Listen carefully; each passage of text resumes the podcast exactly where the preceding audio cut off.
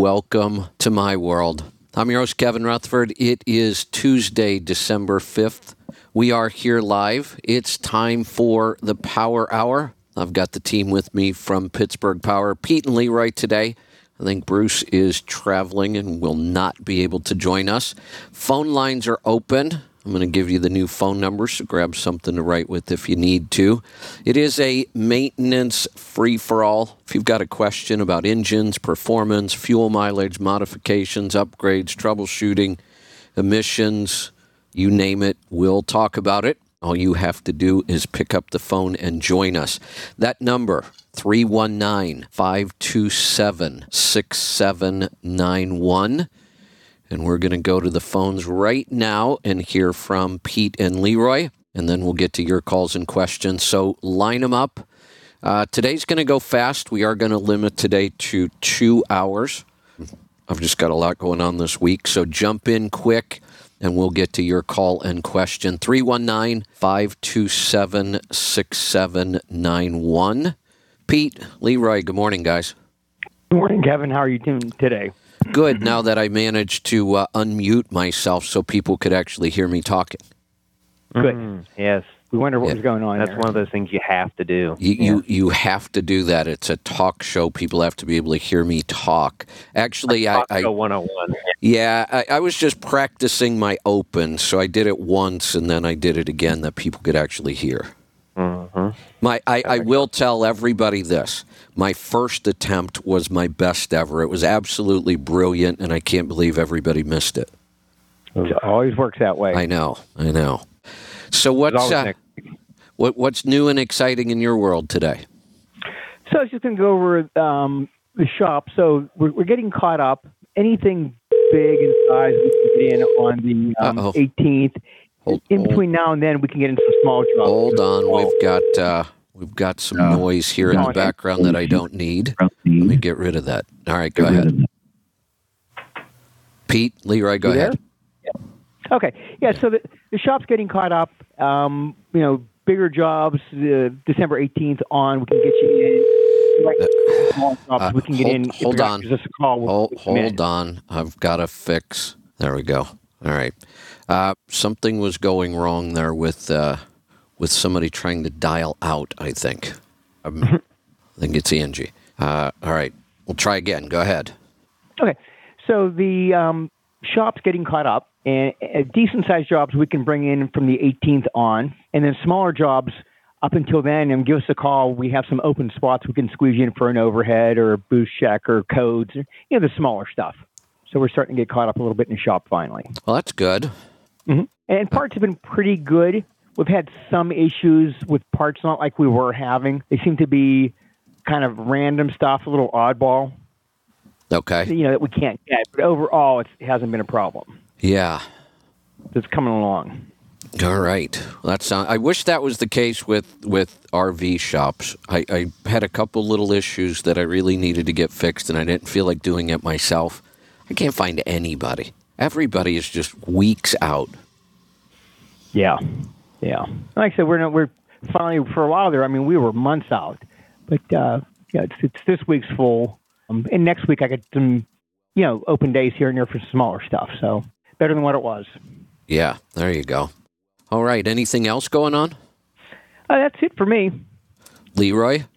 I might have funny story time. Well, sure. Everyone enjoys funny story time. Of course we do. Go ahead. So we have in the shop X15 Peterbilts, and it's equipped with 3 batteries. And the guy says, I guess, I don't know why I said the 3 battery part to start with. I'm jumping to the end of the story. Anyways, it came in because it doesn't want to start, and it has a bunch of erratic electrical issues. And the thing that we tend to start with is check the connections and check the grounds. And each time we hear sort of erratic things where, the headlights don't work always, or the taillights will blink, or the engine will sometimes work. And then I get weird check engine lights. You're looking for something that is sort of attached to everything. And usually that starts with power and ground, because ground is attached to everything electrical. And so it's power. So you want to kind of check there. And we started by checking the grounds, and how we do that is we We measure continuity from the negative post in the battery to the something metal on the cab, or one of my favorites is the metal ring on the outside of the cigarette lighter. That's a great place to check cab ground, because typically that plug itself is ran right to a metal stud that's just, you know, with usually like a self-tapper that goes right to the cab. Okay. That's usually a great place. So anyway, we started poking around, and we had noticed that when you turn the key on, that the def light was blinking. And on these Peterbilt cabs, anytime you see the red light blinking, especially on the def gauge, some of the other gauges will do it too, but on the def gauge, when that light blinks, that means that there is no data communication to the def system. Okay. So right off the bat, I'm like, okay, there's something weird here. We're not getting connection. Something's not powering up. And the truck won't start. And the other clue is the odometer and everything just reads dashes. There's no numbers. There's no hours, no mileage, no nothing.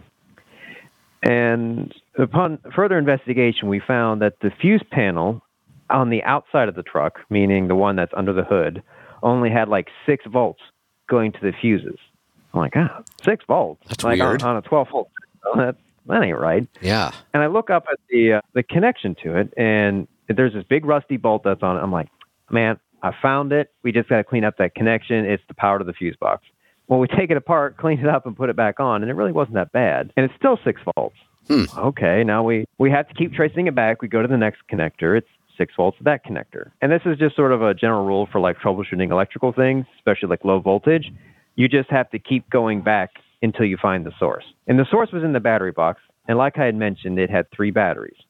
And we go across and we're like, okay, well what's the battery voltage? Like, does this go to like a fuse box? Like, what is here?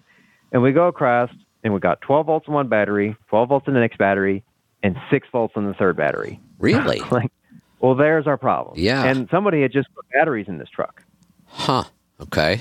And if you know how, like, parallel and series wiring works, when you wire the batteries in parallel, you connect each one of them with the jumper, right? Right. Well, one of the batteries that powered basically most of the truck didn't have the jumper to the next battery. So one battery was used to power that whole fuse box, which powers the ECM, the after treatment, the headlights, the taillights, a bunch of things, right? That entire fuse box. But because it wasn't jumped to the next one, it never would get any charge from the alternator. So they put a new battery in at 12 volts. It worked for a while, but never got recharged. So, and that battery just continued to drain until you got to that threshold where it would work, not work, work, not work. So was there only one battery trying to power everything? Yeah, well, that's the thing. The one battery kind of just was powering that fuse box, and then maybe a couple of other little things. Okay, so the other two were wired to the starter. Yeah, the other two were wired to the starter and the alternator and everything. Yeah. And the cab. Cab all came up. It was just, there was a main wire that came off that one battery that went to that fuse box. And that was the one that wasn't connected. Oh, boy. Yeah. Don't you just love dealing with somebody else's mistake? Well, in some ways, it's easy, because when you see new batteries put in, that's a great place to start. I mean, just in troubleshooting in general. Like, if you start having an issue, check the last place that you just touched. Yeah, you know? Or somebody else did. Because you're like, yeah, they just put a starter on, they just put batteries on it, and, you know, I was like, what did they do? Yeah. But yeah, the ECM never made any noise. I mean, all these modern engines, when you turn the key on, everyone knows the thing makes some strange noises. You hear things moving. Right. Actuators dancing back and forth. A lift pump might kick on. You turn the key on and nothing would happen. And this is the other part, like, damaging part, was somebody had done a wiring repair to, like, an outside air temperature sensor, but they broke the ECM connector. And the way that these connectors work is they have, like, a latch on them. And inside, the latch is attached to a gear, and the gear slides sort of like a hooking lock mechanism. So you put the connector on, and as you turn the latch to lock it, it sort of grabs the connector and pulls itself on. It's not like you push the connector all the way on, then you push the locking tab. The locking tab is what pulls it into place. Okay. Like, I had an old Trans Am that had, like, a little electric latch where you put, like, the trunk down, and then you would hear a motor that would finish, like, sucking the trunk down in. Right. So it's kind of like that, but with the latch. And that was broken, so the ECM connector wasn't even on all the way. Oh.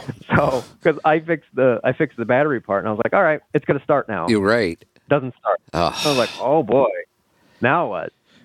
And then that's when we found that the ECM connectors broke, because as soon as I started wiggling it, I heard the lift pump come on. I was like, ah, okay. Well, in this story, almost everything you looked at as far as troubleshooting in order was wrong. Like the first post was really rusty. That could have caused all this. Then each time you went to look for something, then that wire off, the battery's being wired wrong. Obviously, that's a problem. That should have fixed this. So every step you did, you found a problem. But ultimately, you had to fix, possibly you had to fix all of them to get this working right. Clearly, you had to fix the battery wiring. Yeah, and sometimes that's the trouble, like you said, with troubleshooting, is you feel like you have the aha moment, and then the aha moment leads to another one. Yeah. You're just like, well, that was a problem, but that wasn't the problem, you know? Yeah, you know what this points out, though, the benefit of good troubleshooting techniques. You could have wasted a lot of time on this had you done things backwards. Yeah, I mean, and now that you know what the solution is, you could have been like, well, why didn't you just start at the battery, you know? Right. But there's so many entry points to the troubleshooting tree, especially if you're just doing it freehand, you know, just off the top of your head. Yeah. That you can start from anywhere, and they're all going to lead you to the same place. It might have been faster just to start at the batteries, but I guess there are some assumptions there that, oh, they just put batteries in. All the connections look clean because somebody cleaned them up. Right. I would assume that they hooked them all back up correctly. And, you know, so. And just glancing at it, you'd never know. You've got to follow the cables around. And if you look at it, you just assume people ran the cables correctly. Yeah. And that's like the cable that was off was really hard to see because it was just buried under like loom and zip ties. And it was, I don't fault the guy for missing it. It wasn't like plain as day, but. Yeah. There's definitely off. And then that proceeded to kill all the rest of the batteries, because when you hook a 6-volt battery up to the 12 volts, the 12-volt batteries will try to charge the 6 volts, so then they all become equal. So then it just drained all the batteries, and now it's just sitting out there, and the batteries are just dead as can be. And that was one of the things I was doing with the new guy. I was like, the amp gauge in the truck, when it's buried at like 110 amps, or what are these? What alternators are? What are the alternators typically rated at? Like 110, 140 amps, or something like that? On a truck? Is that what they're usually at? I'm not sure. I'm not sure. I know I've seen up in the 200 and 300s, like off ambulance and people who use them if they've got a big power draw. We had to do something like that when we tried testing the hydrogen. We just couldn't get enough amperage out of the alternator. But I think the standard is somewhere between 100 and 200. I'm just not sure. Yeah, so it was somewhere in there. And I'm like, you see the amp gauge on the dash? I was telling the new guy this. I was like, when that thing is, that means that the alternator is doing everything it can. It's giving all the chooch, all the steam to try to like bring these batteries back to life. Like those batteries are very dead. It's taking a lot of current to charge them. And that's the thing to remember. There's nothing on the truck itself that would ever pull that kind of power. The only thing that pulls that kind of power is trying to charge the batteries. Well, yeah, and plus, like, if you have engine off and key on, and like you turn like your, I don't know, like some sort of 10 amp draw, it's going to go in the other direction. It's going to go negative. Right. So when the needle was on the other side of the map, that means it's trying to charge 75 amps. It's not drawing. It's like trying to charge. Yeah. So, it typically takes like an hour, seems like, to fully, or hour and a half to fully charge batteries from dead like that. So we either put it on a battery charger, which is the less fuel or the more fuel efficient way to charge batteries. But it was just, it's kind of a mess. Yeah. There. I had one of those weird electrical issues yesterday. My macerator pump went out, and it's buried down in the plumbing bay. It's hard to get to. It's hard to just get it out. There's only two bolts with nuts on them, but trying to get to them was a total nightmare. So I was in there, I don't know, probably a good hour and a half just to get it out. And as soon as I got it out, just for the fun of it, it was still wired and everything was connected. As soon as I got it out, I hit the switch and it worked. So now I need another hour and a half to put it back in. It may have just been a loose connector, but I couldn't even find the connector. I mean, I couldn't see where the wires ran to. I couldn't feel it back there until I got the whole pump out. As soon as I got the pump out, it worked. This is probably just a loose connection that reconnected. So I'm just going to go through and check everything and put the stupid thing back in again. I also, of course, you put it back in and it doesn't work. Oh, that'll make me. Well, this time I'm at least going to run the wires so I can see the final connector before the pump, because really what I wanted to do before I took it out, I wanted to check to see if I had power there. I knew I had power at the switch, and then the next connector is right by the pump itself, and I just wanted to see if I had power there. Because if I did, then it's just a bad pump. And the pump's only 2 years old, so I didn't really think it should have been the pump. But this time I'll make sure I run the wires so that I can get to the connector without taking the pump off. So I could at least check power. Then I have the ongoing saga of my indestructible Starlink satellite dish. This thing has been dropped out the window onto gravel, so that's probably a 8 or 9 foot drop. I dropped it off the and pulled it off the top of the coach, putting one of my slides out. That's about a 13-foot drop, and it landed in gravel. And I drug it through the parking lot once. That was a stupid mistake. And after all that, it finally just quit working one day, and I couldn't get a new one. And I thought, you know what? With the way I've abused this thing, obviously they're not going to cover any of this under warranty. So what would it hurt to try to tear this thing apart and see what I can find? And tearing it apart is the right word. I had to destroy the cover on this thing to get it off. I'm sure there's some process of using a heat gun or a heat knife or something, but I didn't have any of that, and I thought, I'm just going to tear it apart. So I tore the cover off. It ended up in 100 pieces, and I actually found 2 loose connectors in there. I connected them, and it worked again. So then I decided I need to recover this thing somehow, or it's going to get moisture inside, and I didn't get to it because I've been really busy, and the next morning we were supposed to get a rainstorm. So I was going to get up early and take it off there and bring it inside and try to waterproof it. The rainstorm showed up about 6 hours early, and I woke up and it was just pouring rain and zero signal on the satellite. And I thought, all right, I just fried it this time. So after it stopped raining, I brought it in, dried it out, stuck it back up there, and it's working again. This is going to be one of those ones where it's indestructible until you drop it off of a stool, and then it never works again. It's doesn't survive a 2-foot fall. Yeah, I have just abused this thing, and it just keeps working. Yeah.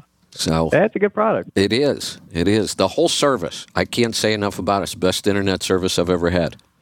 I mean, that would be a great ad. Maybe you can get some advertising dollars. Just have a clip of you dragging it behind the RV through a gravel parking lot, and it's it still works. Every time I post about it with pictures and everything, I always tag Elon Musk. He hasn't responded to me yet, though. Yeah, that makes sense. Yeah, as soon as he does, I'm going to hit him up with that idea, though. Yeah. But I got a great advertising clip. He might go for it. He might. Never know. As soon as I can get his attention. He only has 40 million followers or something. He should see my message sooner or later. Yeah, but you're Kevin Rutherford, though. That's true. You got to be top 10 on his top friends list. It's got to count for something. I think so. All right. Hey, I just looked at the board. We've got an awful lot of phone calls. People want to talk to you guys. They want to talk to Pete. Oh, about me. We're ready. We're ready. All right. Let's do it. Let's get started in Ohio. Les, welcome. Hi. What's on your mind today? I got a question on a Cummins big can that's in our Case IH tractor. Hey, okay. Leroy, you were right. It is for Pete. Yep. No, they don't want to talk to me. It's, at 2,500 hours, we cracked a number 2 piston. And now, so we replaced one hole. And now at 4,600 hours, it scored number 3 and cracked number 1 and number 2. So this time here, I think the reason it scored was I think an injector must have stuck and worked the cylinder down. But why would 1 and 6 crack? And this is only a 335 horse 855. Okay. So the cracks, are they on top of the pistons? Is that where they're at? They're on top, right where the piston is machined out for where the valve. Mm-hmm. Okay.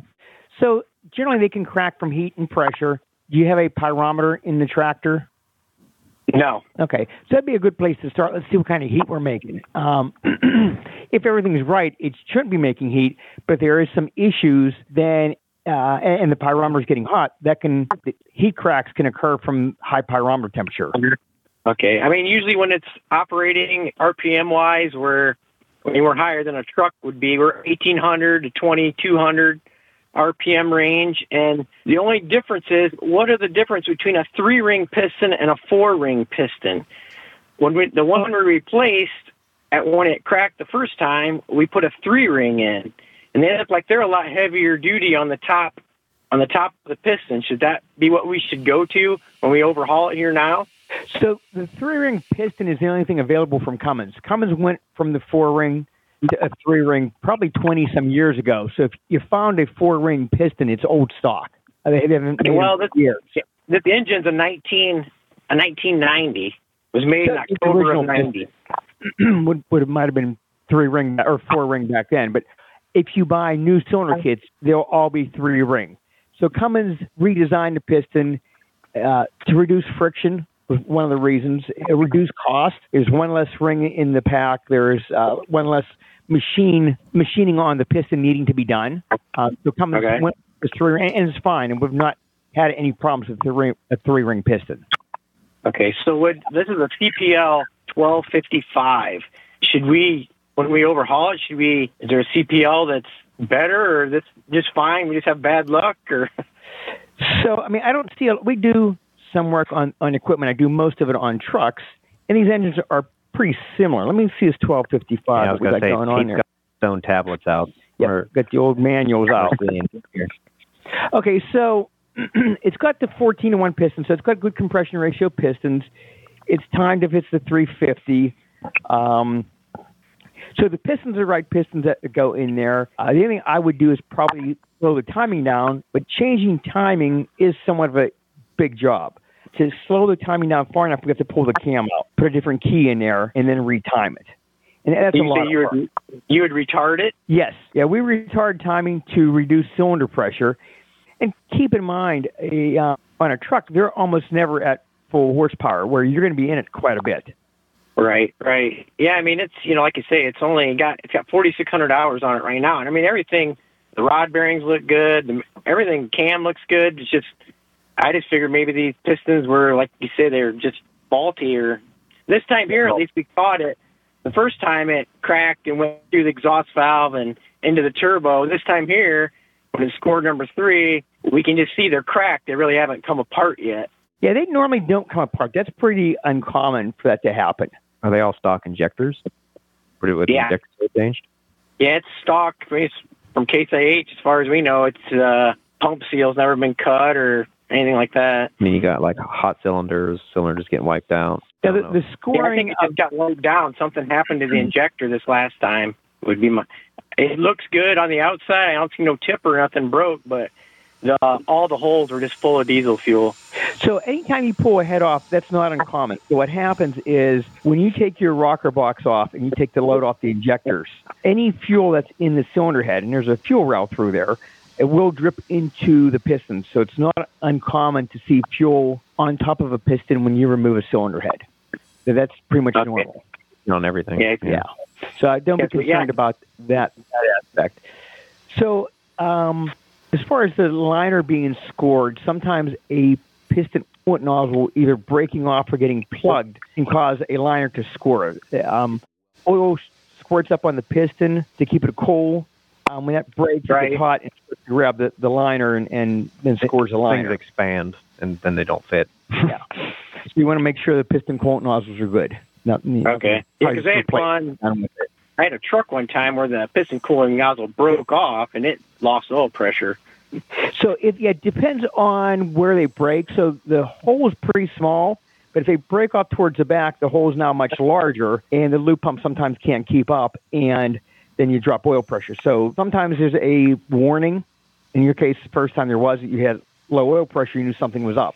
Or if some debris went through it and simply plugged the tip up, you wouldn't get oil in that piston. That's a possibility. I mean, they're pretty easy to change. I guess we probably should just change them all. Yep. I put all 6 new ones in. Yeah, because you're getting hot cylinders. That's why you know, things are breaking, things are scoring. So definitely, are they hot because of the timing? Are they hot because the injectors are leaking, you know, or the two, whatever? I don't know. So, I mean, it's nice for a 350 horse engine with lower compression pistons, and they generally do that in equipment. So I don't think there's anything wrong with this setup, especially if you're going to keep it fairly stock. Right. I definitely get a pyrometer, and let's see once it's built how hot the engine's getting in case there's an issue. When failure happened, did you check the turbo, see if it was damaged, and or replace the turbo? Yeah, I lost you there for a second. What? So the last time when you had that failure and it went through the cylinder head and out the turbo, did it damage the turbocharger? Yeah, we had to put a new turbo on it then. So you did replace it. Okay, good. Yeah, it locked it clear up. Okay, because I've had debris damage the exhaust wheel.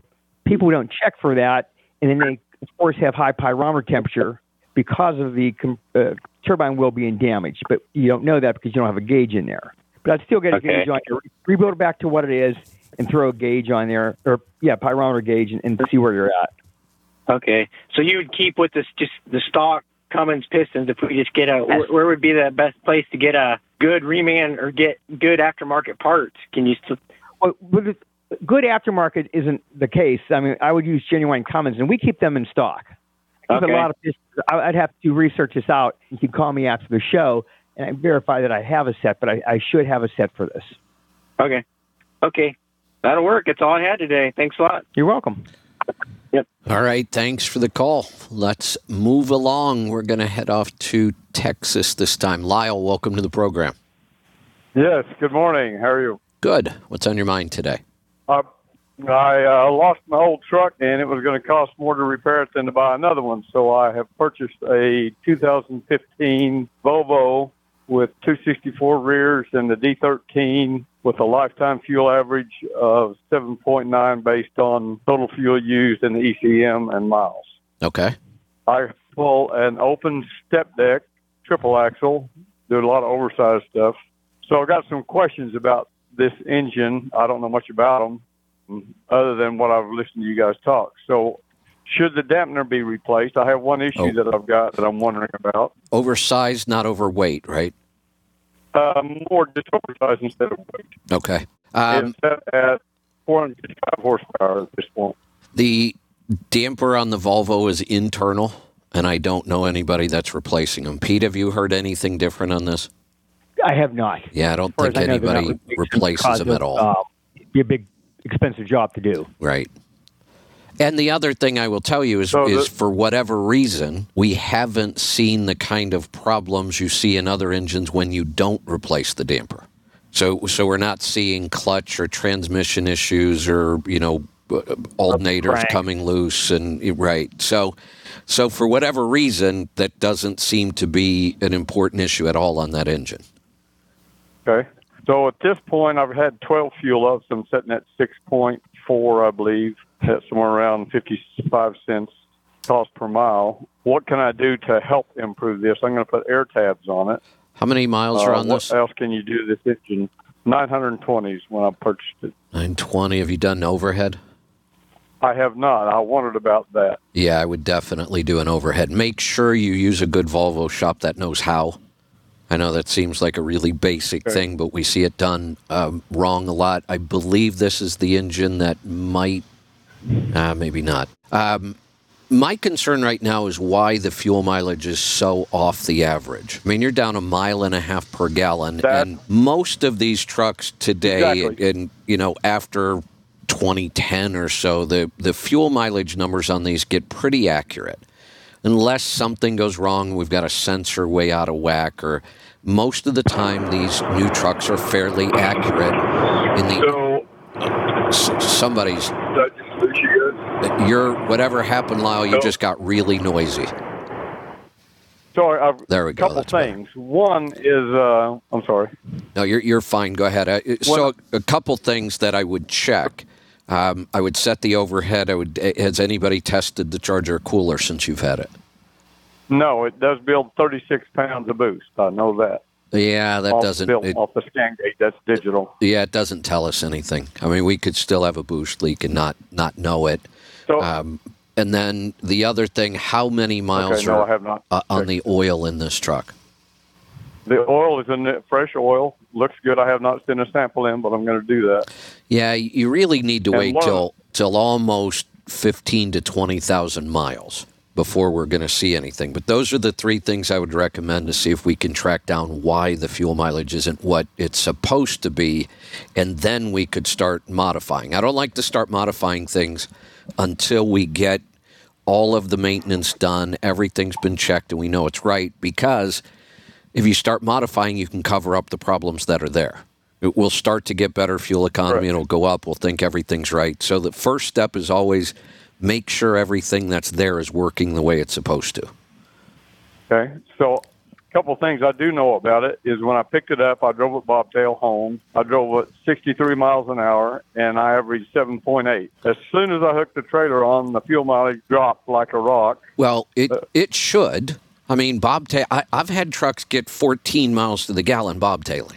And Joel's probably been up over 15 at times bobtailing. So we expect that, and that's going to drop significantly when you put a trailer on it. No doubt about it. That's exactly what we would expect. But both numbers that you're telling me are much lower than I would expect to see out of this truck right now. The bobtail number at 7.8 is not good at all. I mean, hell, that isn't even... Okay. That isn't even matching the lifetime fuel mileage of this truck pulling freight around. Exactly. That just blew my mind. Yeah. So I've got one issue that I'm curious about on this truck, and that is under power, it vibrates the entire truck. It's not what I would call a deep vibration. It's more like a buzz, if that makes sense. What would cause that? Oh, boy. Vibrations could be all over the place. I mean, we could go back to the damper, but I don't think that's the case. And the damper usually doesn't create what... You're describing a high-frequency vibration. Correct. We can describe vibrations by frequency, how often it happens. A buzz is a fast, high-frequency vibration. Most likely, it's driveline. But you can start to troubleshoot this yourself a little bit. You said it's only under power you feel it? Right. As soon as you let off the gas, it smooths out. It disappears. Then that's less likely to be driveline, and it is more likely to be something in the engine itself. Loose motor mounts, maybe. Pete, any other thoughts on a high frequency vibration only under power? So one thing I would rule out would be getting air into the fuel with a sight glass. So sometimes air in the fuel can make it feel like it's got a vibration. It's just easy to rule out. And that's do that test. One. Hey, it's good. I don't have to look there anymore. Let's move on to something else. So I would, like you said, get the overhead set, take an oil sample, check for a boost leak, and have them check for sucking air, because that can affect fuel mileage as well. We can't. Okay. Yeah, that's a good point. That may be an issue for both of these things. That makes sense. I said it's probably not driveline, but we can't rule it out. I've seen some U-joints that would only do that under power, and when they coast, you don't feel it. But I would move driveline down the list, and I think I'd focus on engine right now. And that sight glass is a great place to start. With that amount of miles on the driveline, not out of the ordinary for it to have a problem with it. Right. I mean, it should probably be checked. Like you said, the carrier bearings, make sure they're good, make sure the U-joints are good. Probably should have the drive shafts straightened and balanced at that point as well. Right. Oh, okay. And do they have, like, polished exhaust for these trucks, by any chance? You mean a manifold? No. Oh, okay. All right. Unfortunately, we really don't have much for the Volvo this time. Yes. So, I was wondering... The reason I'm in this truck is because of my old truck, but I was wondering if I could ask you a couple of questions. Signature Series Cummins 600 ISX. Sure, go ahead. The oil pump in March lunched, and obviously the oil from the air pump is used by the engine or comes from the engine. And when that lunched, it put trash in the engine and got the head and bearings and everything else. How do you determine whether you could actually ever use that engine or not? I mean, it evidently plugged the oil passages to the head, and it ruined the cam, and this was a new engine purchased a year and a half ago, didn't have 110,000 miles on it. It was a block with the head included, with the engine, pistons all included with it when I put it in the truck. And then we just added the accessories. What, the air compressor valve or the fuel pump? The air compressor. Air compressor. Okay.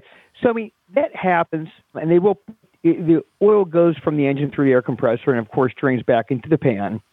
So if you do have a failure with the air compressor, you can get pieces into the oil. Now, generally, it goes from the pan to the lube pump to the filter, so the filter really should have caught most of that. I'm surprised that much got through the filter. Okay, so my first clue was oil pressure went down to 22. And I said, well, we need to... under load?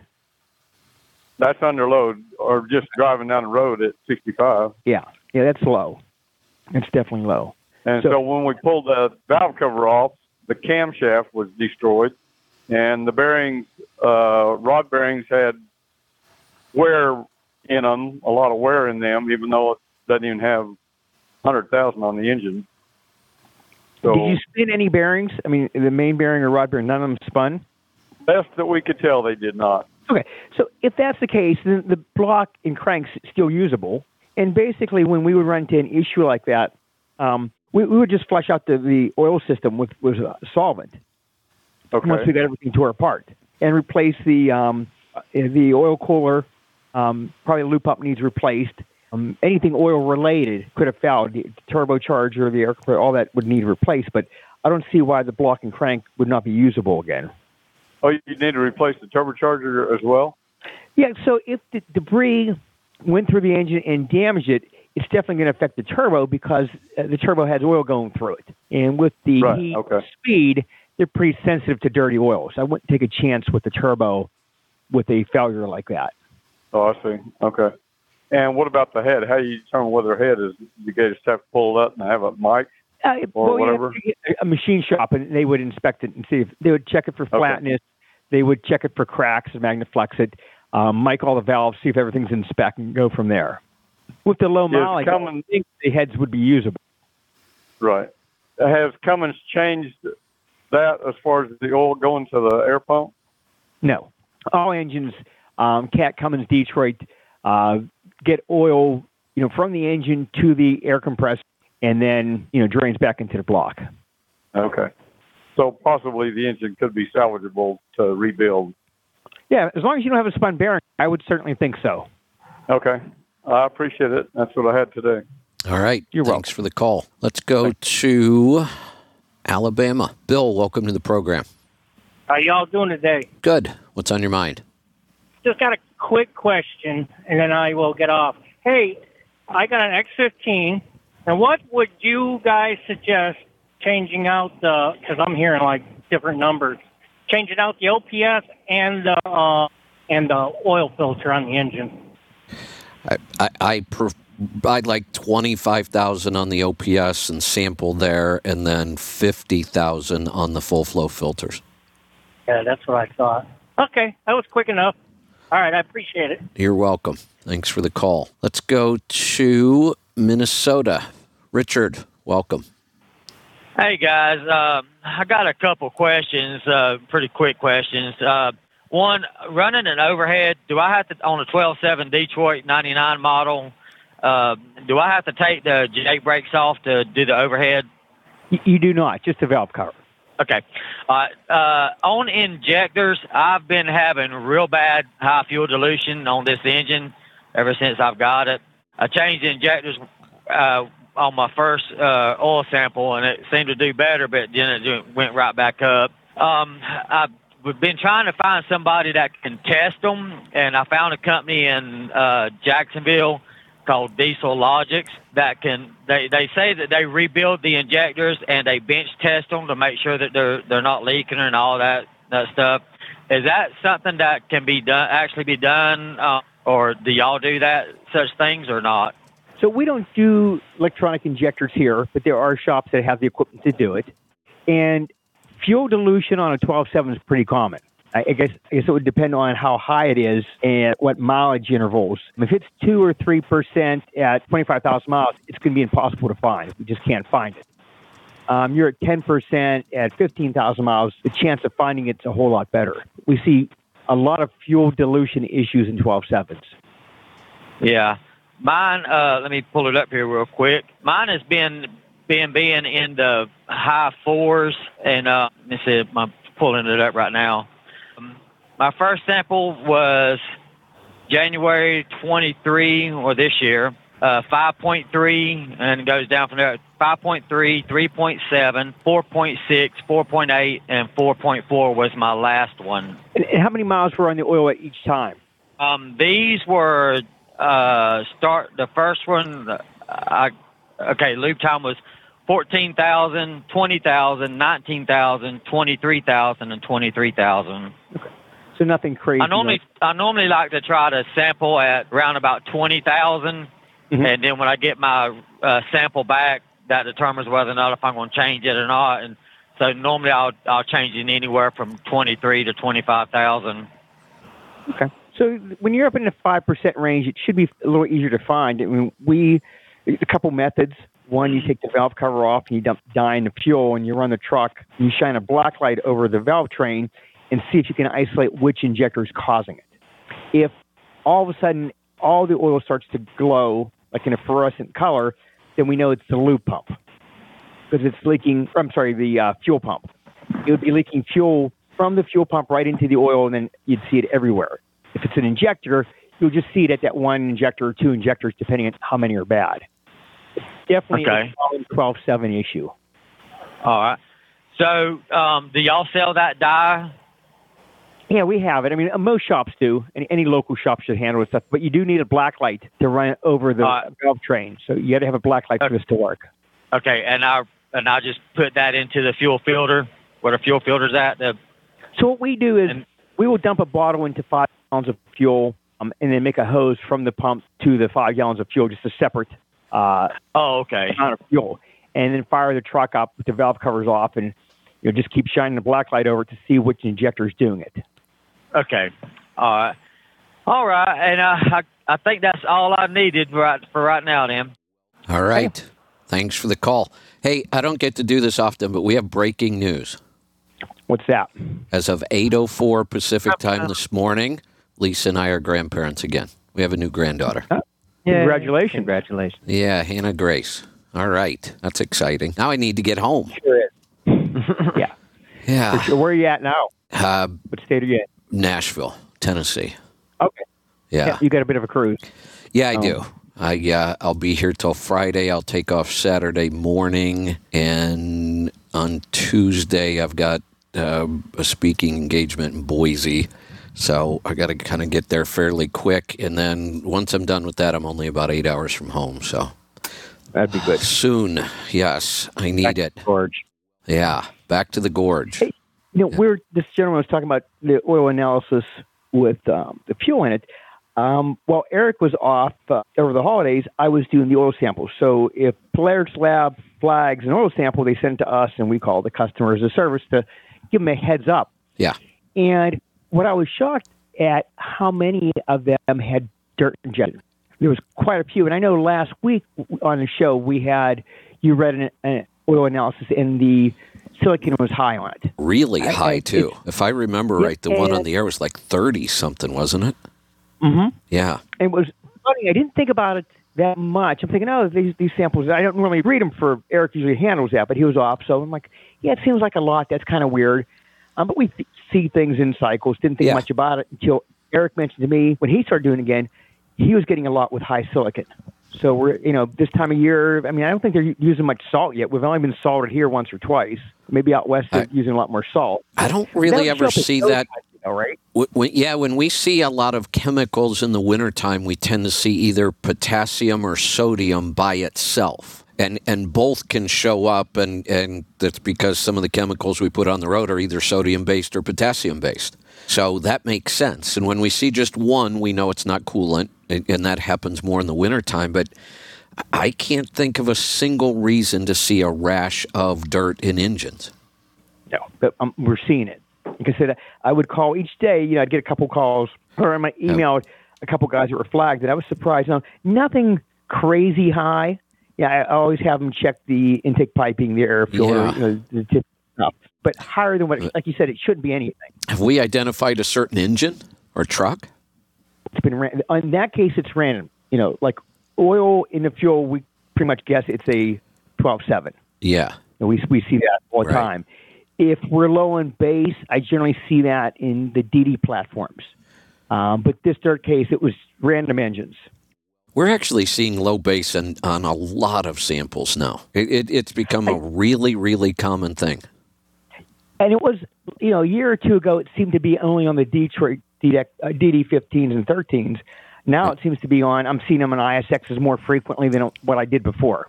So I think one of two things needs to happen. Either the manufacturers need to put more base in the oil because we're running extended drains now on almost everything, or the labs need to check to make sure their range is correct now.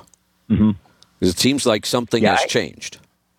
And I haven't seen a pattern where it's just, it's only Shell Rotella or only Delvac. No. Not seeing any correlation to a brand of oil. It's across the board. Most of them start off with about the same amount of base. And one of the things I should probably check is, has that number dropped with all these new oils? Are they just not putting as much base in as they used to? It doesn't make sense that these engines are using more base. They should be using less. They're well-tuned. They're running good. We should be seeing less base used. So I'm almost wondering if they're just not putting as much in. It's possible. And then you're right. The older engines, because of, they didn't have the timing controls and metering the fuel like they have now. It's so precise. I'm surprised we didn't see that years ago. Right. I never thought about mentioning that. And we did not have a base issue with the old engines. No, it was pretty rare. The times we would see it is on those engines where people were going 150, 200 plus thousand miles on the same oil. And then you will eventually wear out that base and you add to it. But we're seeing these things got 50 or 60,000 miles on the oil at best, and the base is almost gone.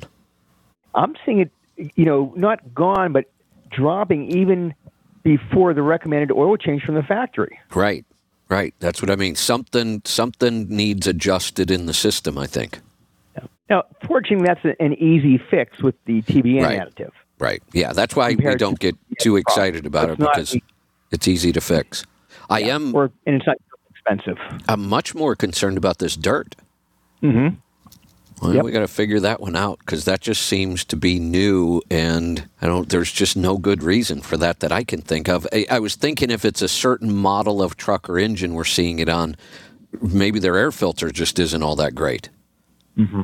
Be interesting to see if we've got one of these trucks that consistently shows up with high dirt. What would happen if we put a fleet air filter in it? Yeah, and that's something I need to, we don't see that on the oil sample, whether it has a fleet air or not. I probably should ask people that.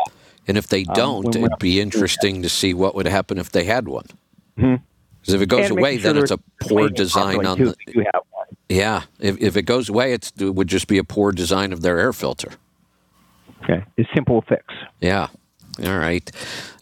We are down to our final call. I'm fine wrapping this up today if we're out of calls, but if you want to join us, 319-527-6791. Let's go to Texas. TJ, welcome. Hey, what's happening, Kevin? Hey, my Starlink saga. Yeah, I love that story. I'm going to get into that in a minute, but first I'd like to congratulate you on your... That's awesome. Yeah, it is. We've been waiting patiently, so it's pretty exciting. I wish I was there, though. Yeah, that's exciting. I've seen three of them live and in person, right up front, the front row. I had the front row seat to three of them. There you go. But yeah, that Starlink. So it's very, very durable. Yes. And the reason I know that is because I flat mounted mine. So I did the garage flat. Did it in my garage, and I cut it down, and then. What you have to do is you have to get a Star Mount Systems flat mount kit. So basically, it's have you seen this Star Mount? Is that the one that's looked at them? Is that the one that's got its own built-in battery? Well, no, not that one. This is the one from the off-road racer, the Baja racer named Brandon. And he, you know, during their racing down in Mexico, he thought, well, I'd love to, you know, live stream my races. Yeah. So him and some buddies, they designed a way to flat mount it inside the spare tire on top of the off-road vehicle. Okay. Okay, so then, and they were so successful, and they realized these Starlinks, they work on, just flat mounted. They don't even need the motor inside there that rotates it to catch the satellite. The satellites are so far away that the amount that thing moves, it doesn't affect anything. Yeah, okay. It doesn't matter whatsoever. So what you do is you cut that, you get rid of the stand, you cut it down to 1 inch thick with your Dremel, right? And the kit, when you get the Star Mount Systems kit, it comes with all the measuring devices. It's basically you take a like a template, you take an electric, like a black electric tape roll and a marker, and you lay it face down, you know, with the front side down on the table, and then you just trace around it with a marker and the black electrical tape, and it just kind of scoots around it. Gives you your line, and then you cut that out. You cut the whole stand right off, and the motor comes off. And then you're looking inside of it at the backside of the panel. And this is where I thought I got too close to something, and I thought I hurt something, but it turns out I wasn't even close to damaging it when I did it. So anyway, so then you put it inside the Star Mount Systems kit, the little polyurethane compartment. Okay. And then it's 1 inch thick. And it's the same size as the dishy, right? It's like, whatever, 2 foot wide by 3 foot long, whatever that is. Yeah. And then you replumb the wires, and you basically use sticky tape to stick it to so it's not flopping around in there. You stick it to the Star Mount system. And then you put it back together, and then around the top of it, there's a bunch of screws, and you just screw them all in, and it's got a plastic clear cover. So then, now you can put it anywhere. You can just lay it on the top of it. You could lay it out on the ground, or you could lay it on top of your picnic table, or you could lay it on top of the coach. What I chose to do is I 3M taped it to the top of my coach. That's a good idea. And then I just don't worry about, like, if I can't park in a place where that thing works, then I didn't need to use the satellite anyways. You know what I'm saying? I can't do that though. I've got the show every day, it's harder than you might think to find a wide open space to park every time. Yeah, maybe it's because I do a lot in the Midwest, like, you know, Boise, South Dakota, Wyoming, Canada. I guess you could get into some trees, but Tennessee, there is a lot of trees, I suppose. So, anyways, that thing surprises me every time, though. I'm shocked. I would have thought this thing was far more sensitive than it is. Now, I wish I would have had this advice before I decided to destroy mine, because mine has no front cover on it now, no top cover. So if I would have cut out the back, I still would have been able to get to those connectors that were loose, because I did have to tear it apart to get it working once, and I didn't think about cutting into the back. I started to remove the cover, and at some point it just started breaking apart, and I just decided, well, this thing's probably never going to work again anyway, and I'm sure I don't have any warranty on it, so I just tore the whole cover off. And like the first 3 layers under there, I didn't even put those back on. I think the top couple of layers might be the heating grid, because it's got that heating mode, because I didn't even put 3 layers of this stuff back on, and everything still works fine, but it's not waterproof. So I need to figure out a new top cover and then waterproof it. So that was my idea. I'm like, if this thing's banged up, destroyed, the Star Mount Systems, that thing comes with the cover, and it comes with the bottom. So it does have a top cover. It comes with a top cover and a bottom cover. So you can basically take the guts out of it, throw it into the Star Mount, and then just zip it together, because it screws to itself. So the Star Mount Systems, all those screws, they go around the edge, and yours would be kind of cool. It'd be like you'd be able to look through the clear top and see all the interior parts of it. Yeah, it would. Yeah, that's your solution. I think it's $200 or $300 or $400, whatever it is. It's worth every penny. I'm gonna get that. Because you could literally cut the back off of yours, put the guts into this 1 inch thick thing, and you'd be all set. Now, there is another one somebody sent me that was kind of interesting, but it's really expensive. It's like $2,400. So you can either send this company the Starlink dish you already have, and they'll build it out of yours, or you can just order one from them. I think that adds like $600 if you order it through them. But theirs, they mount theirs into this box, and it is flat mounted. Like you said, the motors all go away. There's no stand anymore. It's mounted into this box. But this box also has all of its own connections, and I think there's a router in there, if I remember right. But it's even got its own power supply. It's got its own backup, or it's got its own battery. So, like, I could just go stand out in a field with this thing in my laptop, and the battery runs the Starlink for like 10 hours. So you could be anywhere. You don't even need power, and you could run this thing. But I just don't think I want to spend that much money. I don't think I'd use that feature all that often. After doing this with Star Mount and Brandon, he's an entrepreneur. He answers his cell phone when you call. Oh, nice. Through everything. He's one of the. He's provided the best service. I mean, I just did this on my own with no help, but calling Star Mount and talking to Brandon, the owner. Oh, nice. Like he's really helpful. So and for $300 or whatever it is, yeah, it'll much better. This'll work. Well, that's cheaper than me also do what getting I did, a new dish. Was change the cat. Say again. That's cheaper than me getting a new dish. Oh yeah, no, and I would, and like I said, they're bulletproof. So this is the way I would go, and I would, and I would change it to the ends on the cord, on the OEM Starlink cords. The ends are very, very fragile. Yes, so they are. You chop those ends off and just put Cat 6 ends on it, and then you can unplug and plug it wherever you want. That's a great idea. You could build your own cord, one for this area and one for the top of the coach. So I have two cords. I have one that is routed and plumbed through the ceiling, right, and watertight. So you can't just take that out. If I did want to throw my Starlink off on the picnic table, I wouldn't be able to, except that when I ruined one cable, I kept it. But then I realized I can just turn these into Cat 6 plugs, connectors. Like you'd plug your phone in the wall. How did you figure that out? They're Cat 6. Huh? How did you figure that out, that you could just convert this to Cat 6? Brandon at Star Mount Systems, right? Who's a badass. Okay. He's like, no. I was freaking out. I said, do I need to? Okay. I said, okay, I screwed this up. What do I got to do? Buy a new Starlink? And he said, no, just convert it to Cat 6 and do this and that. And then I accidentally ordered the wrong piece because he's got two pieces that the second one is for convenience. The first one is what you need, but there's a second piece that's more for convenience. So I can move mine from the 3M tape. I don't have to destroy my 3M tape. I can take mine off the top of the coach with two screws. So okay. But that's an additional $200 or $300. So if you want to spend $300, you'll be in business. If you want to spend $600, you'll be in better business. But either way, I swear by that guy. I love the idea of two cables. So if I'm out in the open, I can just leave it up on top, and if I need to, I can take it off and put it out in the field somewhere. I think we should all say this together. Is everybody ready? I'm ready. Okay, we're gonna say, let's go, Brandon. 1,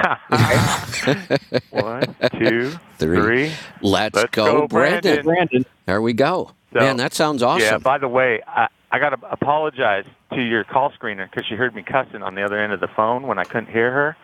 So, and the reason that I cuss is the same reason I sing the song "Let's Go, Brandon" whenever I'm mad. I don't really.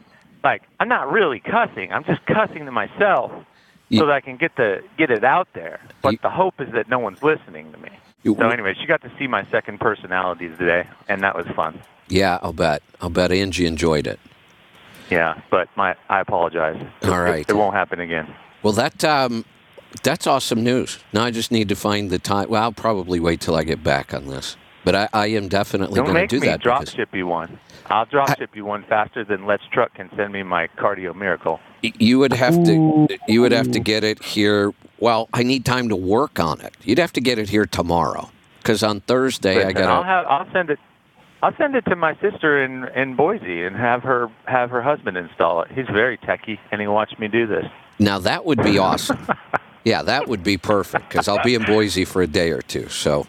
We'll see, but this is a great tip. I kept thinking this dish is just toast. You know, this thing is going to stop working any day now, and I'm going to have to get a new one, and getting a new one isn't even easy.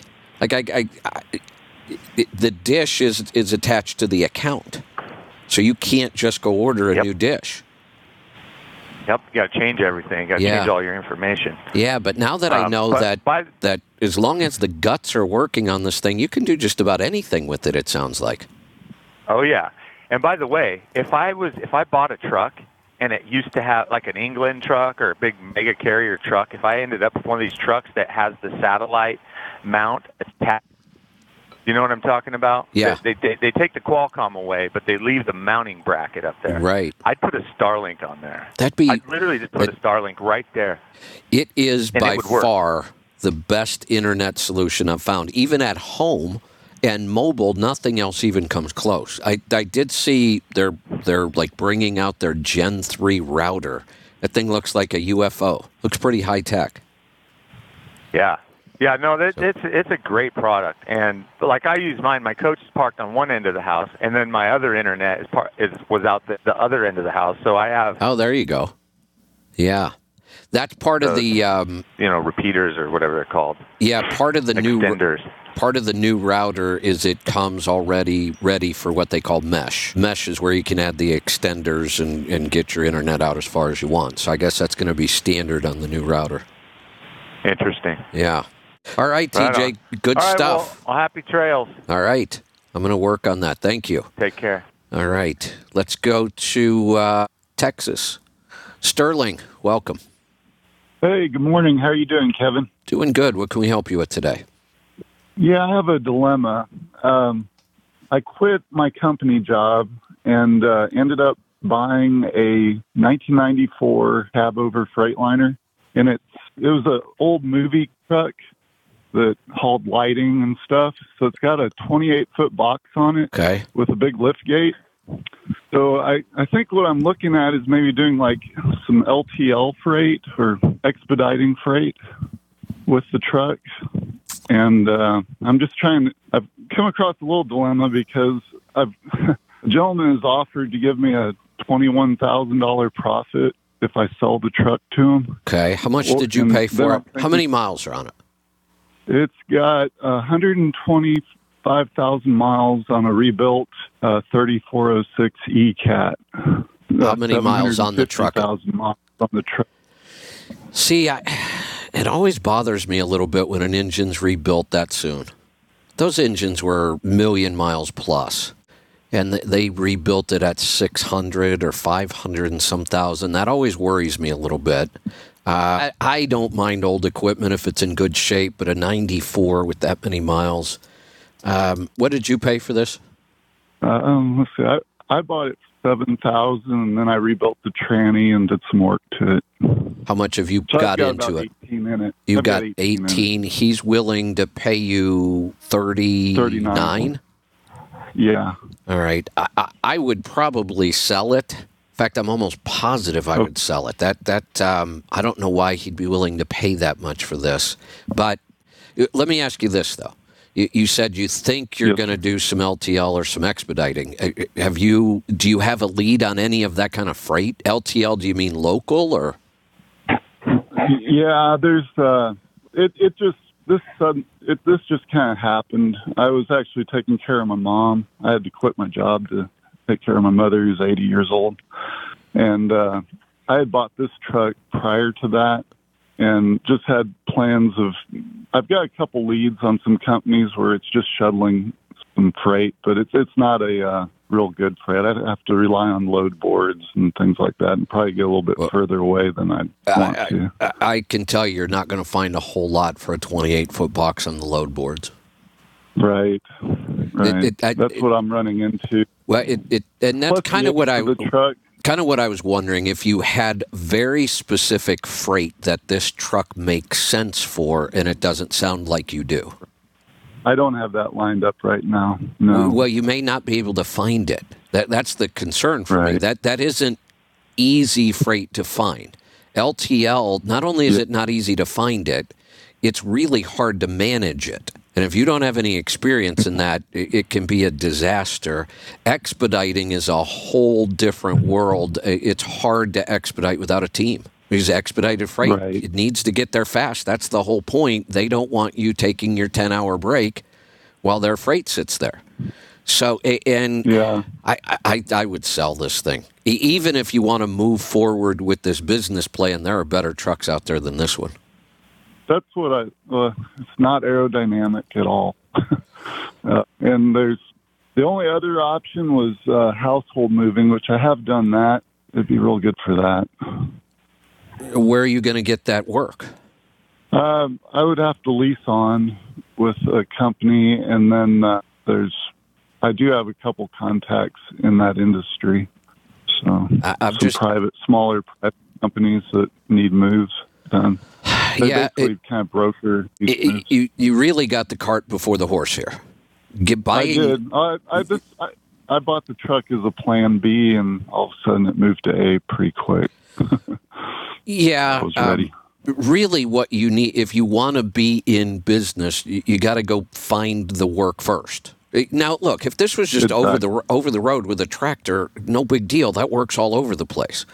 But it sounds to me like you're looking for more local. This is a straight truck. That's a whole different world. And regionally, this changes a lot. That's what I'm saying. There's some parts where if you live, this truck would be almost worthless. Right, exactly. It's a very special. It's going to work for a niche market, moving, which is fine if you have that niche market. Right now, you don't, and it may not exist where you are. So I would sell this thing and start over and work on your business model before you buy anything. Yeah, put the horse in front of the cart. Yeah, got it. Yeah, but you know, it worked out great. You're going to make $21,000 on this. Congratulations. Oh, yeah. It's a really clean truck, and I've done all kinds of... The guy's getting a good truck, too, but he runs older equipment, and he apparently has a niche for it. So. Yeah, and you know, maybe, since you already own the truck, maybe really work hard on seeing if there is freight in your area that's going to make sense with this truck. Shouldn't take you that long, a week or two of really going out and beating on some doors and checking some things. And maybe you do put together some freight and this truck makes sense, and you already have it. But and the other option, one option I was looking at was I could pull the box off of it and put a fifth wheel on it, too. And then what kind of freight are you going to go pull? Well, then I'd just be pulling regular. I could hook up to any trailer. Right, you're mostly going to be over the road. Local freight as an owner-operator is tough to find in a lot of places. Yeah, I agree. That's what I'm running into. I've been knocking on some doors. I mean, you have to really put something together. You've got a fairly expensive modification. You can't just pull the box off. You've got to cut the frame and move all the driveline. Well, it's weird on these Cadillac or on these cab overs. They love them. The longer the frame, the better.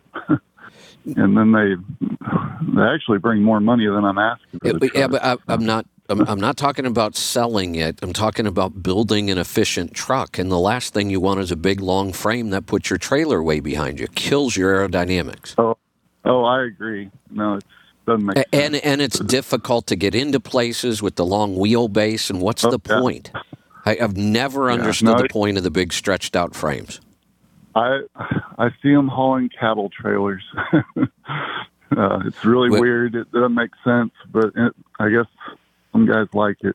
It makes no sense whatsoever. There's no good reason to do it. It makes the vehicle far less efficient, less maneuverable. It's an image thing is all it is. Yeah, it's to be different, I guess. I'm just not into creating an image in my business that nobody else cares about. None of your customers could care less about any of that stuff. That's all of that stuff on a truck. And look, if people want to do this, it's up to them. I'm not telling anybody not to, but all of that is an ego thing. The chrome, the hoods, the stretched out frames, it's all just an ego thing. Your customers could care less. That's an expensive ego. Well, it is. It really is. But you know, if people want to do it and they can afford it, knock yourself out. I just don't look at business that way. That's an awful lot of profit to lose year after year after year for looking good in somebody's eyes. Most people just don't care. Yeah. Okay. Well, I think you answered my question. I knew that wasn't. It's really not a practice. You can't even get your pants on in the morning and a cab over flat top. I kind of love cab overs, but it's not really there's a lot of reasons this truck doesn't seem practical to me. Like I said, you may want to take a week or two, see if you can put together some freight that makes sense for this thing. If not, I would take that offer and run. I think that's some sage advice. I very much appreciate it. You're welcome. Thanks for the call. Let's go to Tennessee. Patrick, welcome. Morning. What's on your mind today? So, you're right about that truck. It's just not conducive to a decent operation. I mean, if that was my truck, I'd have just taken the $39,000 and said, "Okay, here's keys, buy." Right? Yeah. It's not a good fit. Yeah, it could turn into one of those happy mistakes. I mean, he made a mistake buying this. It was just there was no good reason to buy this truck. But when you can profit $21,000, that's a pretty happy mistake. Yep, that's right. So I got two things. I got one thing for Leroy, and I wish he could explain it to me. So one of our Toon customers out of Montana on Saturday, he was out in Iowa with his brand new 24 X15 and a 389 Pete. Great truck, great looking truck, all that stuff. His ambient air temperature sensor in the left-hand mirror went tits up. So, and the truck's under warranty, not that big of a deal. So he got it into a place there in Cedar Rapids, Peterbilt dealership yesterday, got it all squared away. And like I said, it was under warranty, but it went to derate this truck. And when Steve's telling me that, I'm sitting there going, what? You know, so how much stuff is at ambient air temperature? And maybe you don't know, Leroy, I don't know. But how much stuff and why would that ambient air temperature be hooked to anything in the ECM that would derate it?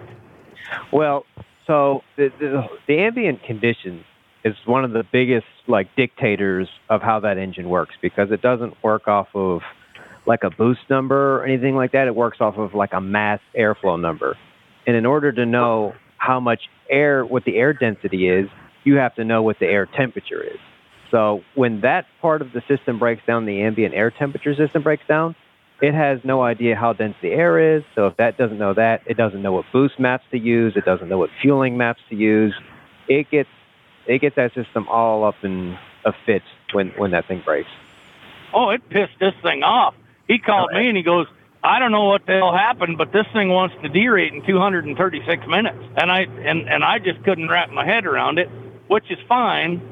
I'm not the guru. I'm just the guy that hooks the computer up. So I get that part of it. But the problem is, why wouldn't they, in my opinion, or my eyes anyway, why wouldn't they, or why couldn't they not put that in the mirror? Why wouldn't they put that somewhere else in the truck or on the truck? Because we all know that out there on the mirror, when it's icy and crappy weather and those kind of things, that's probably the first thing to ice over. So why would they use that in conjunction with, and I get what you're saying, I'm not trying to argue with you, but why wouldn't they take that reading somewhere else in the engine? Does that make sense? Yeah, I know on Freightliners, I believe, that they have their ambient air temperature sensor up by like the charge air cooler. Like it's right out front. You want the best representation of ambient conditions. Typically, that's on the outside, not anywhere under the hood, because it's usually a little warmer under the hood. But there are better places to put it than in the mirror. I agree with you there. I mean, I see mirror issues all the time. But I would really wonder if you could just relocate that sensor to somewhere like by the grill or something that sort of hides behind the grill. I mean, it's the first thing that gets damaged if you hit something, but I guess the same thing goes for the mirror. You could knock the mirror off. So.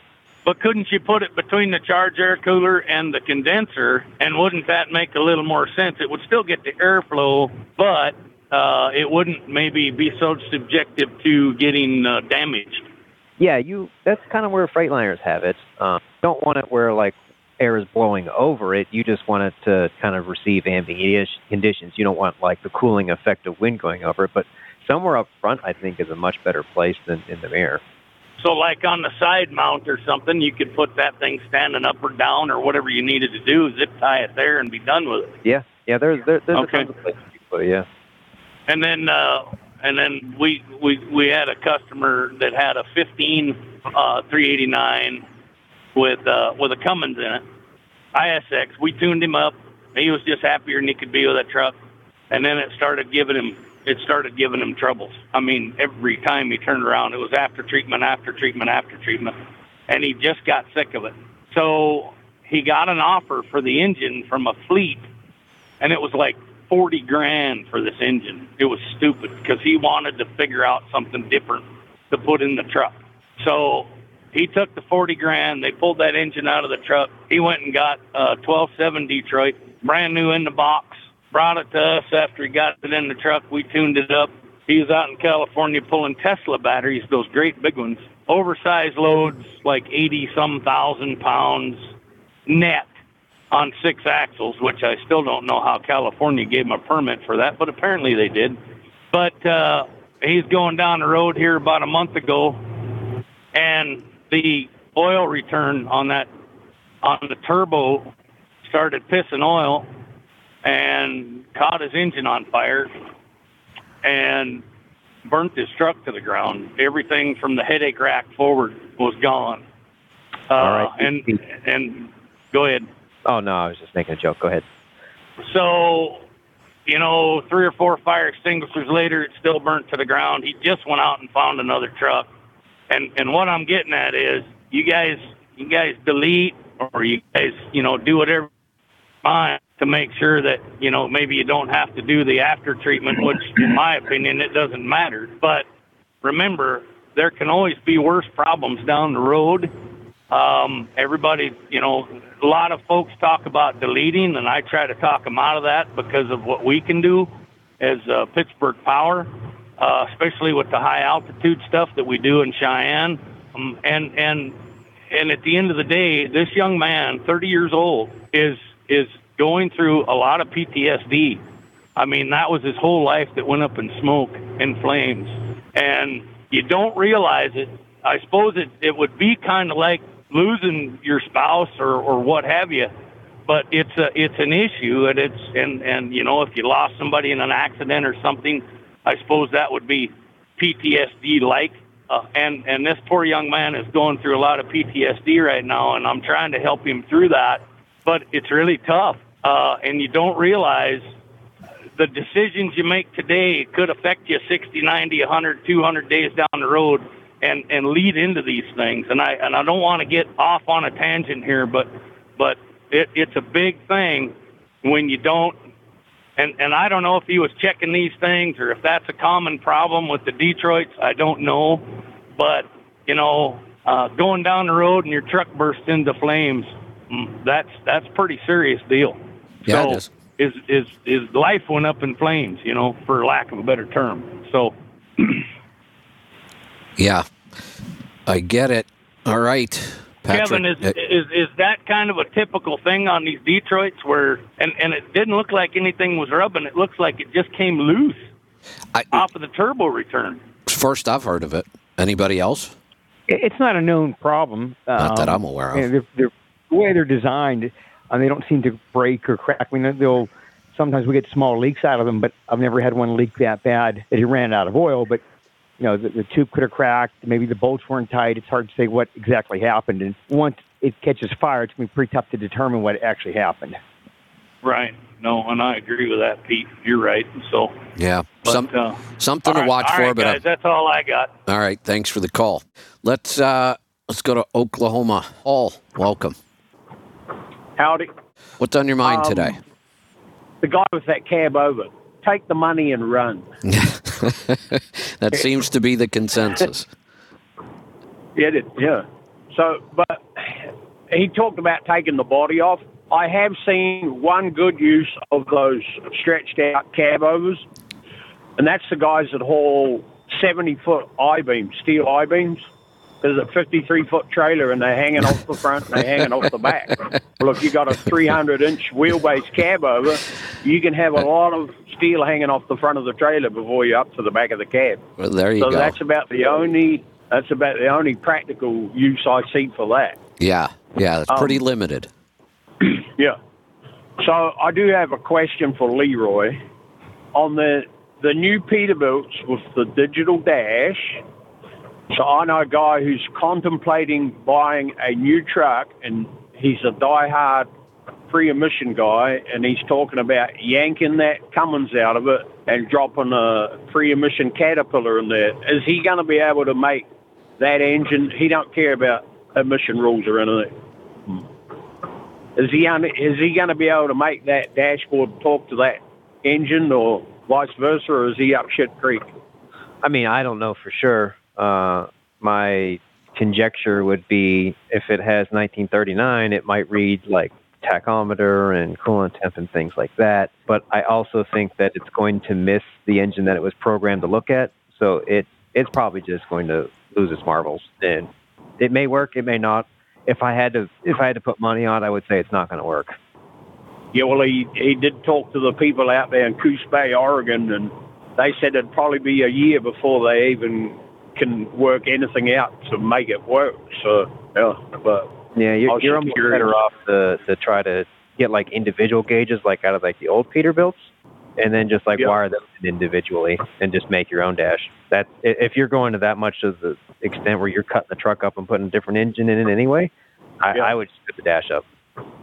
Okay, you could go to a recycling yard and find one that's been totaled, but the dash was good. Yeah, like a 2015 389, something like that. Those had like individual clusters. You could take that out and put it on your own sort of plastic panel and then just wire them together. That's what I would do. Okay.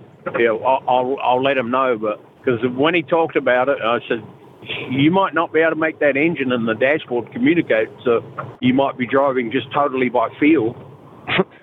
Yeah. Yeah. So, if it vibrates so down. I'm on. Yeah. if you're in the left lane and passing everybody, you're probably going too fast. So. Yeah.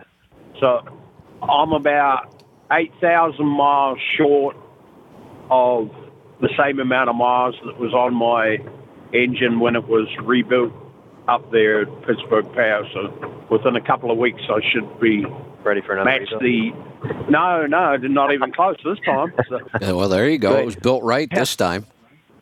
Yeah, I do put a little bit of oil in it occasionally, but when I took it up there in 2018 at 639,000 miles, on average, I was tipping 5 gallons of oil a month in it. So, yeah, there you go. A whole lot better engine than it was to start with. So. Sure is. Uh-oh. I think we lost Paul. Did we lose him? He disappeared. We've got one more call in the screening room. We'll grab that here in a couple minutes. Probably will be the last call for today. I need to get on with some things. So while we're waiting, anybody have anything they want to mention? Nope, I do not. No. All right. We'll just we'll have a little sing-along then while we're waiting. Who wants to lead? Leroy can lead. I think Leroy is the man. Okay. Come on, Angie. Hurry up. Save us here. There we go. That was everybody. There we go. We can go to Wisconsin now and talk to Nick. Nick, welcome. Aw. Hey, guys. That call, Paul called in. Did he say his buddy wanted to put a cat in a new Pete? Is that what he's doing? Yes. Okay. There's a company in Nebraska called Elkhorn Valley Trucks. They do just that. But I will say, I think they tried doing it with one of the new digital dash Peterbilts, and it was a disaster. They'd been doing it with the older style dashes, and Nebraska has kind of a loophole where you can do something like that, and they give you a whole new title for the truck, and that way you're not in trouble with emissions.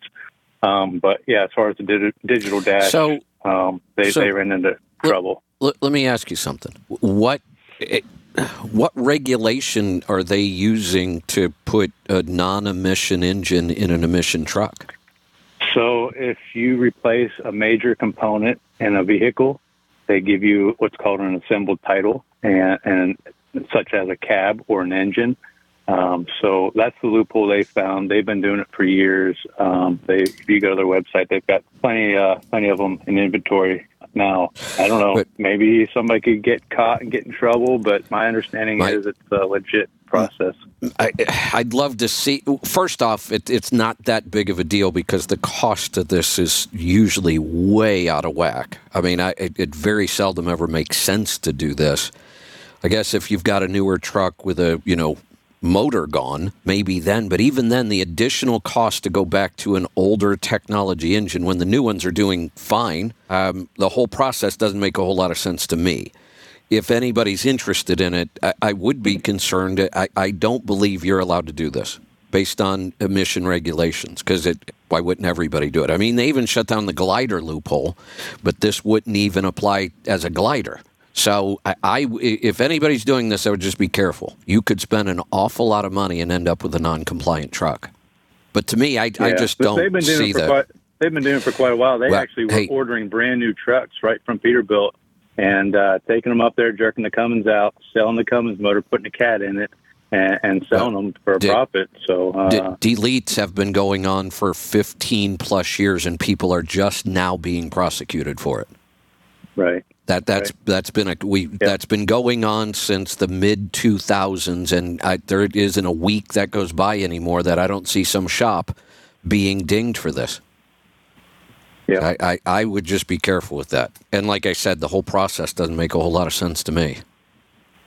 Well, what's their average cost? Has been rebuilt after 300,000 or 400,000 miles. So well, the answer is don't buy the Cummins. But what's the cost? What's an average cost? Does anybody know? I mean, if I bring in a new modern truck and I want an older engine put into it, what's it going to cost me? I don't know. I know they were selling the trucks, the new trucks, for about what you could. I don't know how, but for about what you were paying for them from Peterbilt now, like $230,000. Oh man, no way. No way am I paying $230,000. That's why $389 new costs on $240 now. I know, but I've got a new modern engine. I can't imagine spending $230,000 on a truck that's been modified this heavily, has an older engine, and might not even be legal. Whew. All right, not for me. Out there in the Midwest, they don't really police that stuff too much, so I guess maybe that's what they're docking on. I don't know. Well, like I said, for the last 15 years, nobody's enforced anything anywhere. We've talked about this the whole time, that people are getting away with all kinds of stuff until they're not. And now all of a sudden I don't see it being geographical. I've seen them crack down on shops all over the country. There might be a thing, too, where they're like building a case and it takes a while. You have to sort of have multiple things happen. You want to make this fish as big as possible before you poach it. Yeah, they might be just racking cases and having an absolute bulletproof case before they take it to court, so that there's no way to get around it. They might be doing that. They might be on the watch list. You never know. Kevin, I'm looking at their website. If it's 2024 389 Pete flat top with, so what it says is with assembled title, very similar to a glider title. And how much? It doesn't give a price, but it has a $550 cat. Oh, $229,000. I wonder what those things go for new, because you have to buy the truck with the engine, rip the engine out, buy another engine. You'd have to rebuild it, or just buy a cat reman engine, which is $45,000, and then labor.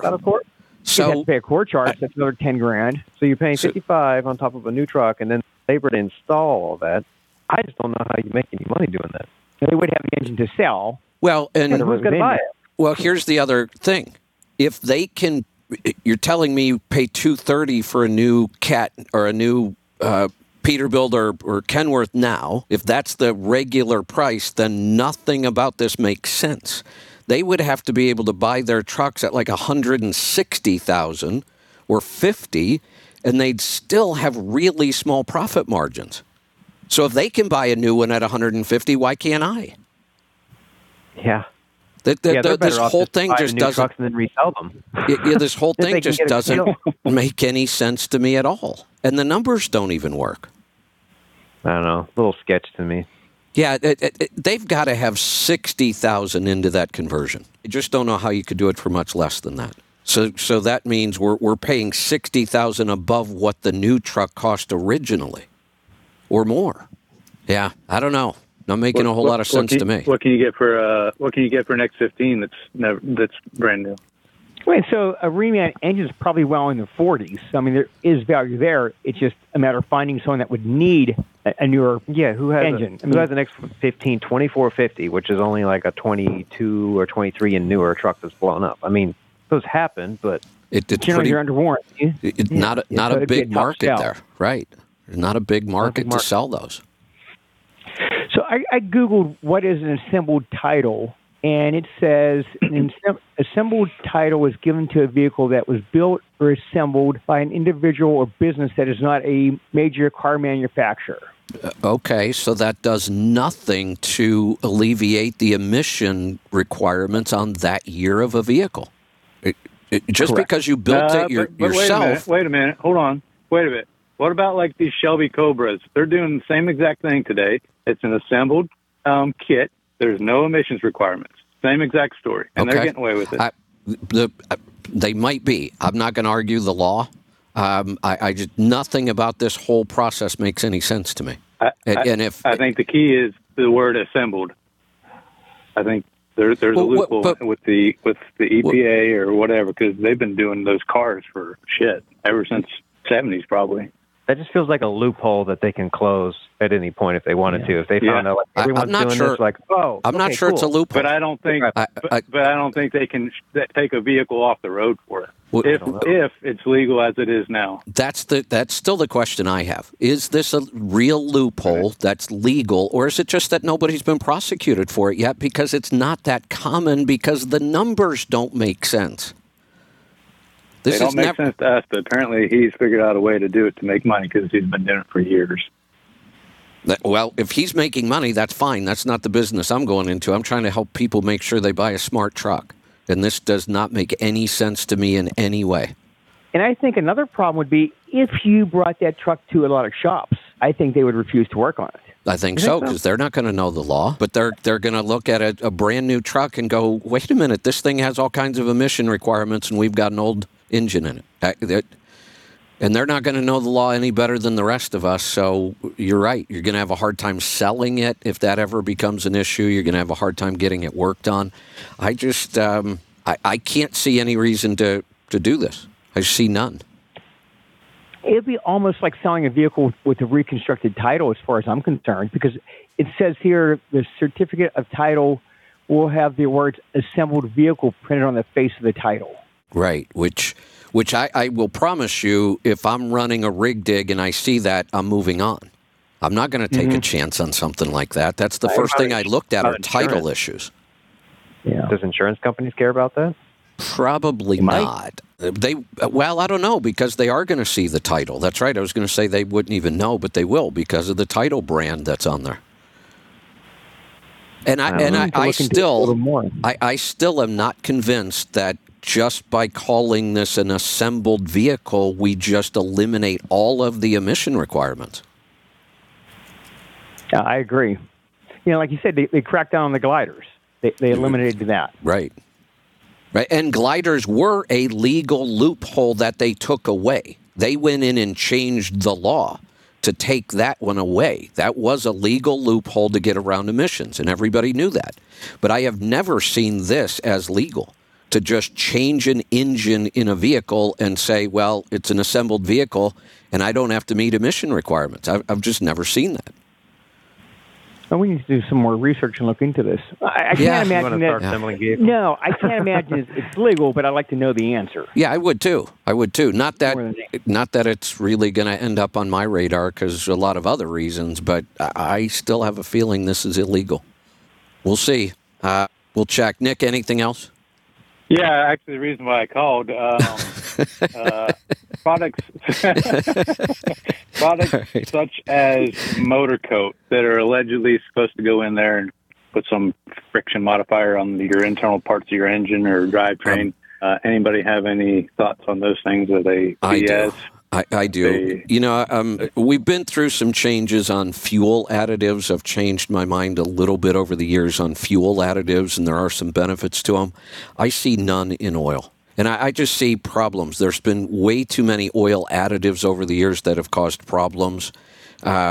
There are no friction modifiers that any engine manufacturer couldn't put in themselves. They already do. They use moly. They use all kinds of things as friction modifiers.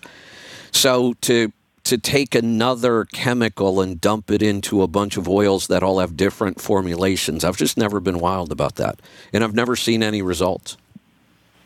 I mean, I'm not sure how much... I talked to some guys that they're running it, and they say they see lower temperatures in their rear end. But I don't know. To me, if you're coating the metal with something, the oil may not stick to it as well. And you know.